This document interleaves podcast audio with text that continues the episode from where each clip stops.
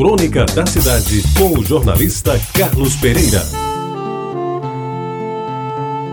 Amigos ouvintes da Retabajara, quando o chefe de disciplina, como era chamado naquela época, o senhor Antônio de Barros, paletó de linho branco e cigarro continental no bico, leu perante um auditório lotado os nomes dos aprovados no exame de admissão, tinha início a mais extraordinária e inesquecível saga da minha vida. Começavam ali, naquela manhã chuvosa de janeiro de 1951, os meus difíceis, mas maravilhosos sete anos de liceu paraibano. A alegria de ter passado no exame, após um ano de intensos estudos e angústia por ter perdido o exame de admissão do ano anterior, só não foi maior do que a satisfação da minha mãe, que num abraço apertado e carinhoso me disse entre lágrimas: Agora você vai ser um homem de verdade, instruído e preparado para o futuro. Pois bem, recebi o papel datilografado, copiado no miógrafo a tinta, contendo as instruções de como proceder até que começassem as aulas no dia 1 de março. Até lá, havia que providenciar os documentos de conclusão do curso primário, fazer os exames médico e biomédico, realizar a matrícula e, evidentemente, mandar costurar a farda. Ah, amigos ouvintes, aquela farda do liceu identificava a casta privilegiada da Paraíba, que tivera acesso ao melhor colégio do estado. A sua confecção atendia a alguns caprichos que somente os que lá estudaram naquele tempo podem recordar.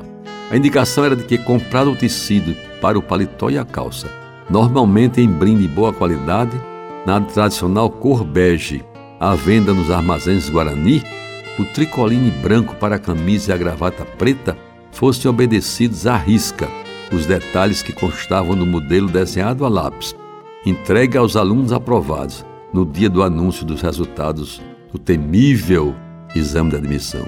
O paletó, que estava muito mais para a túnica, era de um garbo de fazer inveja ao mais brilhante aluno do Colégio Pio X, à época o grande rival do liceu. Com três bolsos externos, dois internos, forrado de seda e com destacados botões pretos, dava gosto vesti-lo e ver os ombros aumentados com aquelas ombreiras que somente a minha mãe sabia colocar. O conjunto se compunha com a calça do mesmo tecido, boca de sino, pernas bem vincadas, tudo ao melhor estilo da época. Ensacada a camisa indelevelmente branca, o problema do nó da gravata era resolvido de forma competente pelo meu pai. Ele que não saía de casa sem estar vestido por inteiro, ou seja, de terno e gravata, além, é claro, do seu indefectível chapéu Ramezone.